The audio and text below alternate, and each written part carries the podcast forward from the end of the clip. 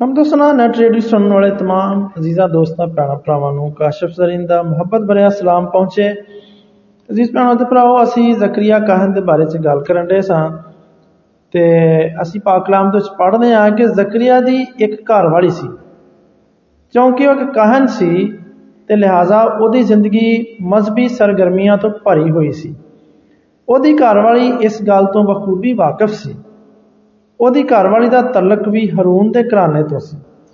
ਜ਼ਕਰੀਆ ਨੇ ਇੱਕ ਕਾਹਨ ਦੀ ਬੇਟੀ ਦੇ ਨਾਲ ਸ਼ਾਦੀ ਕੀਤੀ। ਕਿਉਂਕਿ ਹਰੂਨ ਦੀ ਨਸਲ ਦੇ ਸਾਰੇ ਮਰਦ ਕਾਹਨ ਸਨ, ਇਸ ਲਈ ਉਹਦੀ ਘਰਵਾਲੀ ਦਾ ਪਿਓ, ਉਹਦੇ ਭਰਾ ਤੇ ਉਹਦੇ ਬਾਕੀ ਸਾਰੇ ਮਰਦ ਰਿਸ਼ਤੇਦਾਰ ਵੀ ਸਾਰੇ ਹੀ ਕਾਹਨ ਸਨ। ਉਹ ਕਾਹਨਾਂ ਦੀ ਦੁਨੀਆ ਦੇ ਵਿੱਚ ਰਹਿੰਦੀ ਸੀ। ਉਹ ਯਹੂਦੀ ਕਹਾਣਤ ਦੇ ਅਮਲੀ ਮਾਹੌਲ ਵਿੱਚ ਉਹਦੀ ਪਰਵਰਿਸ਼ ਹੋਈ ਸੀ ਤੇ ਜ਼ਕਰੀਆ ਨੇ ਬਿਹਤਰੀਨ ਇੰਤਖਾਬ ਕੀਤਾ ਸੀ।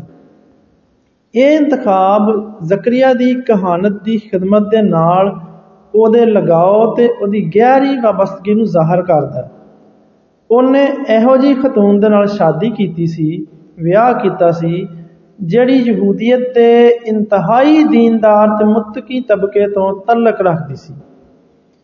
ਅਜ਼ੀਜ਼ ਭੈਣੋ ਤੇ ਭਰਾਓ, ਕੀ ਤੁਹਾਨੂੰ ਪਤਾ ਹੈ ਕਿ ਉਹਦਾ ਤਲਕ ਯਕੀਨਨ ਇੱਕ ਬਹੁਤ ਅੱਛੇ ਖਾਨਦਾਨ ਦੇ ਨਾਲ ਸੀ? ਜਿਹੜਾ ਆਪਣੀ ਕਹਾਣਤ ਦੇ ਮੁਤਲਕ ਬਹੁਤ ਸੰਜੀਦਾ ਸੀ, ਕਿਉਂਕਿ ਉਹਦਾ ਨਾਮ ਅਲਿਸ਼ਬਾ ਸੀ। ਅਲਿਸ਼ਬਾ ਇੱਕ ਖੂਬਸੂਰਤ ਨਾਮ ਹੈ ਪਰ ਕੀ ਤੁਹਾਨੂੰ ਪਤਾ ਹੈ ਕਿ ਖਰੂਜ ਦੀ ਕਿਤਾਬ ਦੇ 6ਵੇਂ ਬਾਬ ਦੀ 23ਵੀਂ ਆਇਤ ਦੇ ਮੁਤਾਬਕ ਹਰੂਨ ਦੀ ਘਰਵਾਲੀ ਦਾ ਨਾਮ ਹੀ ਅਲਿਸ਼ਬਾ ਹੀ ਸੀ?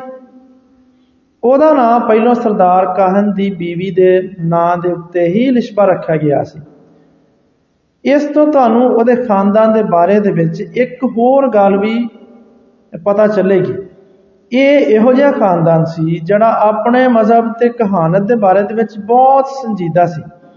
ਅਲਿਸ਼ਬਾ ਇੱਕ ਖੂਬਸੂਰਤ ਨਾਮ ਹੈ। ਤੇ ਅਲਿਸ਼ਬਾ ਦੇ ਨਾਮ ਦਾ ਮਤਲਬ ਹੈ ਮੇਰਾ ਖੁਦਾ, ਅਹਿਦ ਦਾ ਖੁਦਾ ਹੈ। ਮੇਰਾ ਖੁਦਾ ਵਫਾਦਾਰ। ਹੈ ਇਹ ਨਾਮ ਖੁਦਾ ਦੀ ਵਫਾਦਾਰੀ ਦਾ ਇੱਕ ਖੁੱਲਮ ਖੁੱਲਾ ਐਲਾਨ ਤੇ ਇਜ਼ਹਾਰ ਕਰਦਾ ਇਸ ਨਾਂ ਤੋਂ ਖੁਦਾ ਦੀ ਤਮਜੀਦ ਹੁੰਦੀ ਹੈ। ਇਹ ਇੱਕ ਕਾਬਲੇ ਜ਼ਿਕਰ ਜੋੜਾ ਹੈ ਤੇ ਇਹ ਯਕੀਨੀ ਤੌਰ ਦੇ ਉੱਤੇ ਯਹੂਨਾ ਨੂੰ ਜ਼ਬਰਦਸਤ ਵਿਰਸਾ ਵੀ ਫਰਾਹਮ ਕਰਦਾ ਹੈ, ਜਿਹਦੇ ਦੌਰ ਦੇ ਵਿੱਚ ਯਹੂਦੀ ਮੁਰਤਦ ਹੋ ਚੁੱਕੇ ਸਨ, ਜਿਸ ਦੌਰ 'ਚ ਯਹੂਦੀ ਖੁਦਾ ਤੋਂ ਬਰਗਸ਼ਤਾ ਹੋ ਚੁੱਕੇ ਸਨ ਤੇ ਹਕੀਕੀ ਪ੍ਰਸਤਸ਼ ਤੋਂ ਉਹ ਮਨਹਰਫ ਹੋ ਗਏ ਸਨ, ਮੁਨਾਫਕ ਬਣ ਗਏ ਸਨ ਤੇ ਖੁਦ ਰਾਸਤੀ ਦੇ ਝੂਠੇ ਦਾਅਵੇਦਾਰ ਬਣ ਚੁੱਕੇ ਸਨ ਤੇ ਉਸ ਦੌਰ ਦੇ ਵਿੱਚ ਵੀ ਇਹ ਜੋੜਾ ਦੀਨਦਾਰ ਤੇ ਰਾਸਤਬਾਜ਼ ਰਿਹਾ। ਅਸੀਂ ਇਸ ਲਈ ਇਹ ਗੱਲ ਬੜੇ ਪੱਕੇ ਤੌਰ ਨਾਲ ਆਖ ਸਕਨੇ ਆ ਕਿਉਂਕਿ 6ਵੀਂ ਆਇਤ 'ਚ ਇੰਜ ਲਿਖਿਆ ਹੈ ਕਿ ਉਹ ਦੋਵੇਂ ਹੀ ਖੁਦਾ ਦੇ ਹਜ਼ੂਰ, ਰਾਸਤਬਾਜ਼ ਤੇ ਖੁਦਾਵੰਦ ਦੇ ਸਾਰੇ ਹਕਾਮੋ ਕਵਾਨੀਨ ਦੇ ਉੱਤੇ ਬੇਐਬ ਚੱਲਣ ਵਾਲੇ ਸਨ।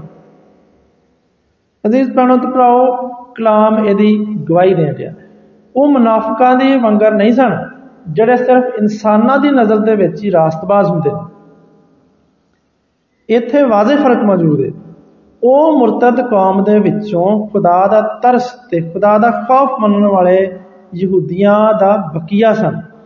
ਇਹਨਾਂ ਦੇ ਇਲਾਵਾ ਹੋਰ ਵੀ ਬਹੁਤ ਸਾਰੇ ਮੁਤਕੀ ਲੋਕ ਸਨ, ਪਰਹੇਜ਼ਗਾਰ ਲੋਕ ਸਨ, ਦੀਨਦਾਰ ਲੋਕ ਸਨ, ਜਿਨ੍ਹਾਂ ਨਾਲ ਅਸੀਂ ਮੁਲਾਕਾਤ ਕਰਾਂਗੇ। ਯਾਨੀ ਮੁਕੱਦਸ ਯੂਸਫ, ਮੁਕੱਦਸਾ ਮਰੀਮ ਹੈਕਲ ਦੀ ਬਜ਼ੁਰਗਾ ਹੰਨਾ ਤੇ ਬਜ਼ੁਰਗ ਸ਼ਮਾਉਨ।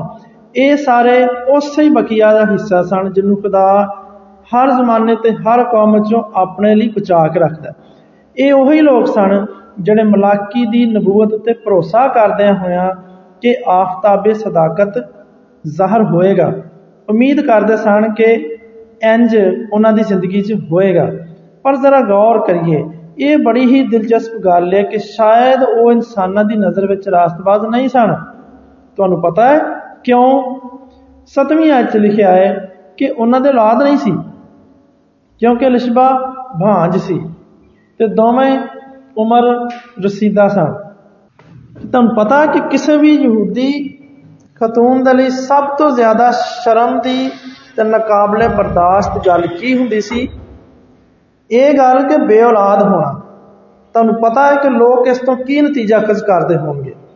ਤੁਸੀਂ ਤੇ ਜਾਣਦੇ ਹੀ ਹੋ ਕਿ ਬਾਈਬਲ ਮੁਕੱਦਸ ਕੀ ਫਰਮਾਉਂਦੀ ਹੈ? ਜ਼ਬੂਰ ਨੰਬਰ 127 ਦੇ ਵਿੱਚ ਲਿਖਿਆ ਹੈ ਕਿ ਵੇਖੋ, ਔਲਾਦ ਖੁਦਾਵੰਦ ਦੇ ਵੱਲੋਂ ਮਿਰਾਸ ਹੈ ਇਹ ਖੁਦਾਵੰਦ ਦੇ ਵੱਲੋਂ ਬਰਕਤ ਹੈ ਤੇ ਤੁਸੀਂ ਤੇ ਜਾਣਦੇ ਹੀ ਹੋ ਕਿ ਕਲਾਮ ਮੁਕੱਦਸ ਕਹਿੰਦਾ ਹੈ ਕਿ ਅਗਰ ਤੁਸੀਂ ਖੁਦਾ ਦੇ ਖਿਲਾਫ ਗੁਨਾਹ ਕਰੋਗੇ ਤੇ ਉਹ ਤੁਹਾਡੇ ਰਹਿਮ ਨੂੰ ਬੰਦ ਕਰ ਸਕਦਾ ਹੈ। ਇਸਤਿਸਨਾ ਦੀ ਕਿਤਾਬ ਤੇ 28ਵੇਂ ਬਾਬ ਦੇ ਵਿੱਚ ਇਹ ਲਾਨਤਾਂ ਲਿਖੀਆਂ ਨੇ ਕਿ ਜਦੋਂ ਖੁਦਾ ਲਾਨਤ ਕਰਦਾ ਹੈ ਤੇ ਇਹਦਾ ਨਤੀਜਾ ਭਾਂਜਪਨ ਵੀ ਹੋ ਸਕਦਾ ਹੈ। ਤੇ ਲਿਖਿਆ ਹੈ ਕਿ ਇਹ ਮੌਤਬਰ ਖਤੂਨ ਉਮਰ ਰਸੀਦਾ ਹੋ ਚੁੱਕੀ ਸੀ, ਬੁੱਢੀ ਹੋ ਗਈ ਸੀ। ਦੋਵੇਂ ਮੀਆਂ ਬੀਵੀ ਕਾਫੀ ਬਜ਼ੁਰਗ ਹੋ ਚੁੱਕੇ ਸਨ ਤੇ ਇੰਜ ਲੱਗਦਾ ਹੈ ਕਿ ਉਹ 60 ਸਾਲ ਤੋਂ ਉੱਤੇ ਦੇ ਸਨ। ਕਿਉਂਕਿ ਕਹਾਣਾ ਦੇ ਲਈ ਕੋਈ ਰਿਟਾਇਰਮੈਂਟ ਦੀ ਉਮਰ ਮੁਕਰਰ ਨਹੀਂ ਸੀ, ਇਸ ਲਈ ਸ਼ਾਇਦ ਉਹ 80 ਸਾਲ ਜਾਂ ਇਸ ਤੋਂ ਵੀ ਜ਼ਿਆਦਾ ਉਮਰ ਦੇ ਹੋਣ। ਸ਼ਾਇਦ ਉਹਨਾਂ ਦੀ ਸ਼ਾਦੀ 9 ਮਰੀ ਦੇ ਵਿੱਚ ਹੀ ਹੋ ਗਈ ਹੋਵੇ, ਜਿਵੇਂ ਕਿ ਦਸਤੂਰ ਸੀ, ਤੇ ਉਹਨਾਂ ਨੇ ਸਾਰੀ ਜ਼ਿੰਦਗੀ ਇਹ ਤਾਨਾ ਸੁਣਿਆ ਹੋਵੇ ਕਿ ਇਹ ਬੇਔਲਾਦ ਨੇ।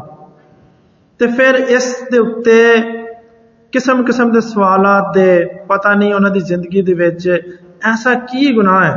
ਐਸੀ ਕੀ ਖਰਾਬੀ ਹੈ ਜਿਹਦੇ ਸਬਬੋਂ ਇਹ ਬੇਔਲਾਦ ਨੇ? ਯਹੂਦੀ ਰਬੀਆਂ ਦਾ ਕਹਿਣਾ ਹੈ ਕਿ ਸੱਤ ਤਰ੍ਹਾਂ ਦੇ ਲੋਕ ਖੁਦਾ ਦੇ ਵੱਲੋਂ ਖਾਰਜ ਸ਼ੁਦਾ ਹੁੰਦੇ ਨੇ ਤੇ ਉਹਨਾਂ ਦਾ ਨੁਕਤਾ ਆਗਾਜ਼ ਹੀ ਇਹ ਹੁੰਦਾ ਸੀ ਕਿ ਐਸਾ ਯਹੂਦੀ ਬੰਦਾ ਜਿਹਦੀ ਜਿਹਦੀ ਬੀਵੀ ਨਾ ਹੋਵੇ ਜਾਂ ਐਸਾ ਯਹੂਦੀ ਜਿਹਦੀ ਬੀਵੀ ਭਾਂਜ ਹੋਵੇ, ਬੇਔਲਾਦ ਹੋਵੇ, ਉਹ ਖੁਦਾ ਦੇ ਵੱਲੋਂ ਖਾਰਜ ਸ਼ੁਦਾ ਤੇ ਇਹ ਉਸ ਮੁਆਸ਼ਰੇ ਦਾ ਇੱਕ ਖਤਰਨਾਕ ਤੇ ਨਕਾਬਲੇ ਬਰਦਾਸ਼ਤ ਬੋਝ ਸੀ। ਤੇ ਤੁਹਾਨੂੰ ਪਦਾਇਸ਼ ਦੀ ਕਿਤਾਬ 3ਵੇਂ ਬਾਬ ਦੇ ਵਿੱਚ ਲਿਖਿਆ ਵਾਕਿਆ ਤੇ ਯਾਦ ਹੀ ਹੋਏਗਾ। ਤੇ ਮੈਂ ਤੁਹਾਡੇ ਲਈ ਇਹਨੂੰ ਬੜੇ ਮੁਖਤਸਰ ਤੌਰ ਤੇ ਬਿਆਨ ਕਰਨਾ ਵਾਂ ਕਿ ਪਹਿਲੀ ਆਇਤ 'ਚ ਇੰਜ ਲਿਖਿਆ ਹੈ ਕਿ ਜਦੋਂ ਰਾਖਲ ਨੇ ਵੇਖਿਆ ਕਿ ਯਾਕੂਬ ਤੋਂ ਉਹਦੇ ਔਲਾਦ ਨਹੀਂ ਹੁੰਦੀ, ਤੇ ਰਾਖਲ ਨੂੰ ਆਪਣੀ ਭੈਣ ਉੱਤੇ ਸ਼ੱਕ ਹੋਇਆ। ਚਨਾਚੇ ਉਹ ਯਾਕੂਬ ਨੂੰ ਆਖਣ ਲੱਗੀ ਕਿ ਮੈਨੂੰ ਵੀ ਔਲਾਦ ਦੇ, ਨਹੀਂ ਤੇ ਮੈਂ ਮਰ ਜਾਵਾਂਗੀ। ਤੇ ਪਹਿਲਾ ਸੈਮੂਅਲ ਦੇ ਪਹਿਲੇ ਬਾਬ 'ਚ ਅਸੀਂ ਵੇਖਨੇ ਆ ਕਿ ਹੰਨਾ ਰੋਂਦੀ ਰਹਿੰਦੀ ਸੀ।